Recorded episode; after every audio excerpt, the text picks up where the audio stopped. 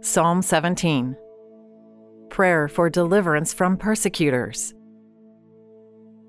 Hear a just cause, O Lord. Attend to my cry.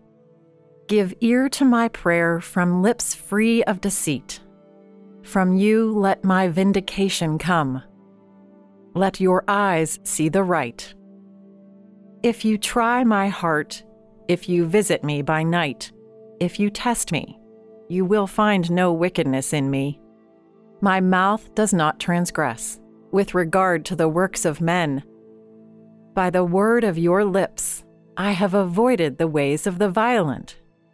My steps have held fast to your paths. My feet have not slipped. I call upon you, for you will answer me, O God. Incline your ear to me. Hear my words. Wondrously show your mercies, O Savior of those who seek refuge from their adversaries at your right hand.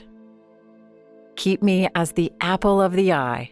Hide me in the shadow of your wings, from the wicked who despoil me, my deadly enemies who surround me. They close their hearts to pity. With their mouths they speak arrogantly. They track me down. Now they surround me. They set their eyes to cast me to the ground. They are like a lion eager to tear, as a young lion lurking in ambush. Arise, O Lord, confront them, overthrow them. Deliver my life from the wicked by your sword, from men by your hand, O Lord, from men whose portion in life is of the world. May their belly be filled with what you have stored up for them. May their children have more than enough.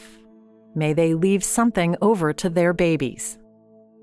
As for me, I shall behold your face in righteousness. When I awake, I shall be satisfied with beholding your form.